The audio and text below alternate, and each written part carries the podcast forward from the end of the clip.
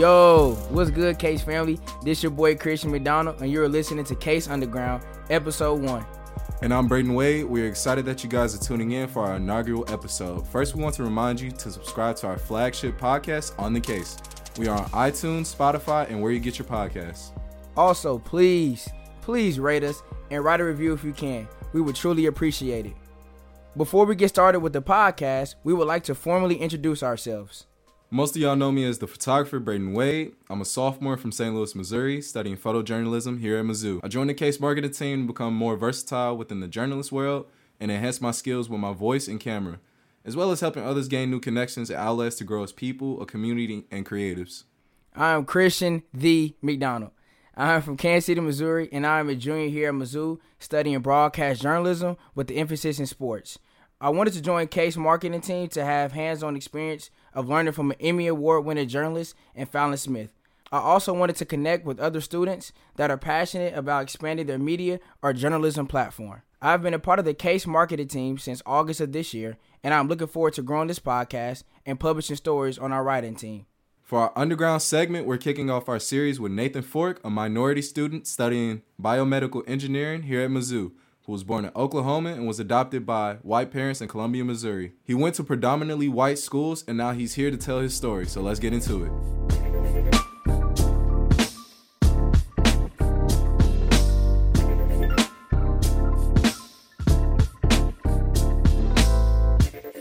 Now we want to welcome in Nathan Fork. Thank you for helping Jumpstart Case Underground. Yeah, thanks for having me, man. Uh, is it fine if we call you Nate? Yeah, yeah, yeah. So, what is your major and your year here at Mizzou? Yeah, so I'm a sophomore here at Mizzou, and I'm currently studying biomedical engineering. Yo, what's good, Nate? Uh, why did you decide to come here? I, I grew up in Columbia, and I've always loved it here. Um, and I had done tours of like Lafferre and stuff in like the engineering department here, and I knew that's what I wanted to go to school for. So it was just the right choice for me. How was it growing up in Columbia, then coming to like the hometown school? Yeah, so it's actually a lot different growing up in Columbia than actually going to school at Mizzou. It's something that was kind of a nice surprise. Yeah, what was, what was the difference like? Yeah, so I feel like once you're a part of like the the culture here on campus, it's a completely different world than just being like a resident in normal Columbia. Like I'll be going to different places than like I would in high school when I'm like actually inside the university instead of like looking from the outside in. And then have you ever thought about like leaving Columbia? Oh, I've definitely thought about it. Um, it would probably come uh, when I when I graduate. Um, depends on whether I want to go to graduate school, and if I do, whether I want to do it here at Mizzou or somewhere else. Yeah, so taking it back to like you growing up in Columbia and that type of environment, uh, we just kind of describe your upbringing um, how it was growing up in Columbia, um, navigating through schools and all all, all throughout that. Yeah, so um, I went to private Catholic school, middle school and high school, and I was involved in uh, a lot of sports. That was a big focal point of my life growing up. I don't do as many sports now, but I, I, definitely feel like it's had an impact on how I live my life now. Even though I'm not doing as many sports, I feel like the the work ethic definitely translates.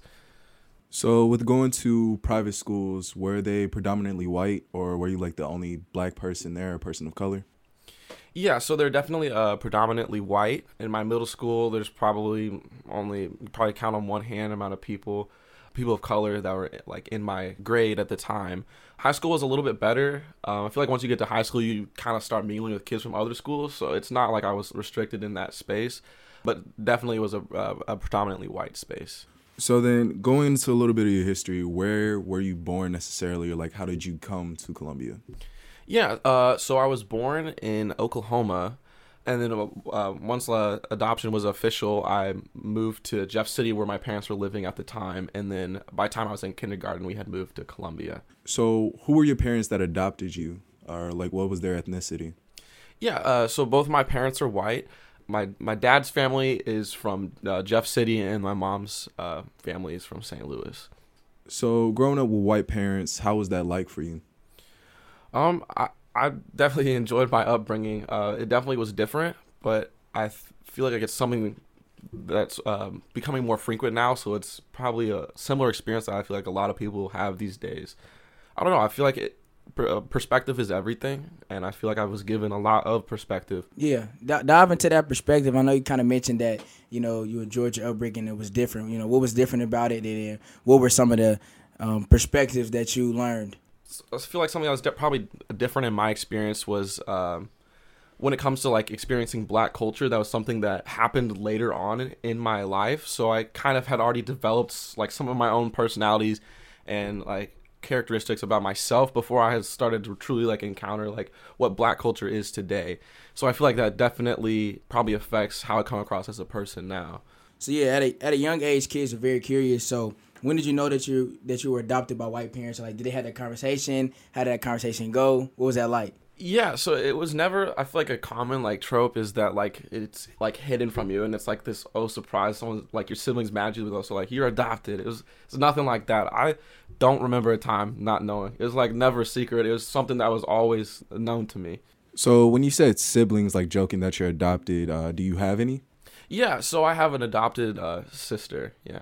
Were you both adopted around the same time, or how did that go? Yeah, so my sister is actually 15 months older than me, and she was adopted first by my parents, and then that got them to be candidates uh, through the adoption agency uh, to adopt me. And then what's her ethnicity as well? Yeah, uh, so she is um, Latina mixed with white. So how was it like growing up with each other, like knowing each other were like both of you were all adopted? Yeah, it, it was something that was like pretty normalized. It wasn't like it, it wasn't something that was like brought up all the time, but it was something that like everyone knew. It was like n- you would no one would like shy away from the fact that we were adopted. It just became a part of life. Yeah, right, right. I know you said earlier in your statements uh, that you kind of develop your own characteristics um, before you kind of encountered black culture. Um, when was kind of the moment that you encountered black culture? Uh, what was that like? Uh, and then how how would you say that your characteristics kind of blossom within that after you knowing uh, black culture? I would say probably in between like around eighth grade and like going to high school. Um, so my parents, when I was younger, they all they listened to was like country music. So that's what that's all I listened to. right. So like in middle school, that's that's the only stuff that I was like playing in like my radio. So when I went to high school and started like talking to other kids and stuff, I mean, it was what like 2015 and stuff. Like Lil Uzi Vert just started like dropping stuff, and I started hearing that stuff for the first time. And then I was like, What was your first Lil Uzi song that you listened to, oh, or, or one that stands out? Uh, Erase Your Social. That one. Yeah, yeah. yeah. I remember playing that all the time on the way to school. So going to like predominantly white middle schools and high school, um, how was that like transition coming into Mizzou, which is also predominantly white?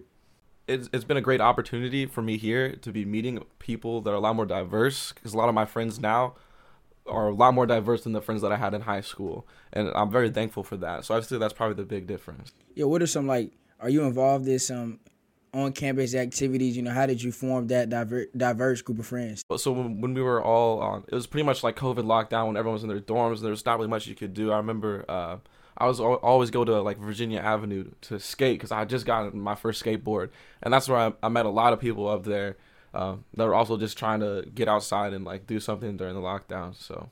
Yeah, I know our, our, co-host Braden likes to skate. Did you meet Braden skating in Virginia? yeah, yeah, I did. That's the first time I met Braden. Yeah, honestly, thinking back to that day, it's like uh, that was a year ago, man. It's been that long. So I mean, necessarily, have you met more people like skating this year and everything, along with uh, last year? I know you said you skated more last year. I, I meet people every week skating. Um, it's a uh, pretty cool culture around it um, that you can kind of you kind of have this understanding with someone that uh, is skating. So anytime I go to the park and there's someone new, it's always a new like a possibility for like a new friend. So I meet people every day. Yeah, that's cool. Yeah, so being a sophomore here, you had one year stripped away with COVID, so that was unfortunate. But things seem to be coming back to normal right now. Uh, what do you hope to uh, accomplish in your last two and a half years here at Mizzou? Uh, so I definitely like to finish with uh, my biomed degree. I definitely want to. Um, I'm working now with, with, some people about bringing a bit more of like a music scene, having uh, to do with like supporting local music and bands and stuff. So we got some things in the works for that. What are some things and what organize? Is it an organization, just friends? What is that? Yeah, so we're mainly uh, trying to plan events. Uh, we still got to like talk to the city and stuff, but we're gonna try to plan events so people can kind of experience a, a bit more of Columbia's music culture. So I know you're doing music and like producing and everything. How do you see yourself like in a career with that? Uh, Possibly, yeah. I mean, nobody knows like what the future holds. Uh, it's definitely a strong passion of mine. Um, I've considered uh, getting like a minor in some type of uh, like a music degree or something. But uh, yeah. And so, how did you get into uh, producing and like making music? Gosh, it was probably four years ago. I, I bought like one of those like Ableton beat pads, uh, and it comes with like a free version of like Ableton. So ever since then, I've just been messing around with it until I could get proficient enough to actually make stuff that sounded good. Yeah, for our audience that doesn't know what Ableton is, could you break down what Ableton is and what yeah, you do with so it? Ableton is a DAW or like a, a digital audio um, like workstation. I don't know if that was the right thing, but um, it, it's a program on your computer that allows you to record uh, different instruments and, and play them, and it's sort of like building a song from the ground up. Yeah, so you're more like a producer role. Yeah, yeah, definitely. Do you have like any like musical or artist inspiration, or what kind of drew you into music, or do, do you have anyone you kind of like model your game and music after? Yeah, so when it comes to like like strictly to like producing um, and like the different like techniques and stuff I use, definitely strong influence from uh, people like Dominic Fike uh, and Jean Dawson. Uh, a lot of techniques when it comes to like merging the genres of like hip hop and like alternative rock. So, uh, what's your favorite song by Dominic Fike? And I know like you have a strong hatred to uh, Machine Gun Kelly. Yeah. So my, my favorite, I'll start with my favorite song from Dominic Fike. It, uh, is definitely "Politics and Violence." It's really well, really well done. I think everyone should give it a listen at least once. Yeah. As for uh, MGK, um, was it Rock Album of the Year? I don't know if I can agree with that. I got you. Being an engineering major, especially biomedical, how do you balance having an engineering schedule uh, while having a social life and also you know some of the passions that you have with, within music? So it's definitely school first. I feel like as long as I prior- prioritize like getting my work done and having it be done like acceptable, free time, I I mean I can't take it for granted. I just always got to stay focused to make sure I'm getting uh, my goals done. So, with necessarily staying focused and like looking to the future, have you, like regarding your history wise, have you ever like contacted or do you know your biological parents? Uh, yeah. So I do know uh, my birth mother, and I, I've met her before. Honestly, I mean, it was a good experience. I would say it was definitely a good experience. It's sort of just like like a distant relative. Yeah. And then along with that, did you move around a lot, like due to the adoption or just in general? No, so I was adopted. Um, the the process was started right at birth. Uh, so my parents had already been selected uh, by the adoption agency and my birth mother at the time who, to be my parents. So as soon as I was born, the process had started. So yeah, as soon as uh, it was like official, I moved to Jeff City with my parents. Yeah, if you feel comfortable talking about that experience when you met her, um, just a little background information about biological mother. Uh, you know, where is she from, and um, what was that experience like when you did get to meet her? I was I think I was pretty young. I was probably about eight eight years old. We actually, me and my parents and my sister, we all went to Oklahoma because that's uh, where she lives, and it was just it was like me and the old relative. Like we went to like uh, there's like a science museum we went to uh, when I had dinner, and um, she I actually have two uh, half sisters. Only one of them was born at the time when I was eight, uh, but now I have two. Um, yeah, I mean we send them like a Christmas card every year, kind of seeing how things are going. Are you in contact? Do you still kind of main, uh, maintain contact with your half sisters or your sisters really, and then your mother? Yeah, so my half sisters are still pretty young now. I loosely have contact uh, with my birth mother. We, like I said, we send Christmas cards and like um, on birthdays, like we text like happy birthday and stuff. Yeah, Yeah. So, what would you say your dream job is? my dream job. Uh, that's a hard question. I I probably have to say. So my degree was so with biomedical. I, I want to go in, uh, to instrumentation. So uh, my dream job would probably be developing like high tech prosthetics. But on the other hand, I feel like it'd be pretty cool to be like a full time musician. Yeah, So- simplify simplify the first thing because you know we are talking to some people they may not understand all that medical terminology. Yeah, so uh, instrumentation is like developing uh, like machines and, and tech that like hospitals and doctors would use in like the medical field. So specifically like prosthetics, like developing the actual prosthetics. Yeah, and then you said you would want to do a full time musician. Who are some who are some artists that you would want to work with and produce for and kind of be in the studio with? If you had, if you had, a, matter of fact, forget that. If you had to put two artists together and make a album with, who would the two artists be? Two artists together, man. I would say I, I definitely want to work with Nick Rattigan from Surf Curse uh, and Current Joys. I think he's on some on new stuff that's pretty crazy. And man, my boy Dominic Fike. So, with your dream of becoming a full time musician and everything, um, I know you have a band currently at the moment. Mind mind going into detail about that? Yeah, so we started our band Paint Room. I gosh, it was probably a few months ago, three, four months ago. Yeah, we've been practicing a, a bunch. We put on our first uh, house concert, and that went well. Um, and now we're starting to plan out uh, releasing some music soon. So, how did you all like form uh, the Paint Room? I met um, our singer Kenny on the top of Virginia skating, and then uh, I met our our bassist Jack through Braden, uh, and then he knows our other guitarist uh, Matthew, and I also met our drummer skating. So we kind of uh, met like one by one, and it's, sort of like uh, got bigger until we had a, enough people to actually start uh, getting to work. But yeah, I love him. So kind of just meeting everybody one by one. It all came full circle with the skating, the music, and just like overall just talking to people and the top of Virginia. Yeah, yeah. So I had come to school with like the idea of that I wanted to start a band. So as soon as I saw someone who I knew that I could work with, I kept them around. Yeah, yeah. So when you when you make it, you owe Mizzou a cut because top of Virginia added like three out of your four band members. So I think you owe Mizzou some props, man, because you met a lot of people through the top of Virginia. I don't know. They gotta let us play somewhere first. Yeah, yeah, yeah. um. So with the band, what is your role with the band? Um, are you kind of like the leader of it, or you guys kind of work together as a collaborative team, or how does that how does that look? Um, I, wouldn't say we have like a designated leader. I, I do a lot of planning. I, I plan most of the our last uh, house concert, and when it comes to like getting our demos and stuff in order, um, I, I do like most of like the producing on st- that stuff and a lot of the songwriting. So. Yeah, you seem like you're the head honcho, but uh, to paint to paint like a little scene in here for our, our audience, uh, he came here like the Breakfast Club, and he got uh, his right hand man in here. When I asked who's the leader, his right hand man shook his head. It was like it made it seem like that you were the leader. So I, I think he's saying it's you. he's shaking his head. Yes. We want to thank you, Nate, for um, coming out um, and talking to us for our first ever episode, episode one. Anything else you'd like to add? No man, I'm honored. Thanks for having me. Nate, I definitely do appreciate this though. So thank you for coming out. Good talking with you.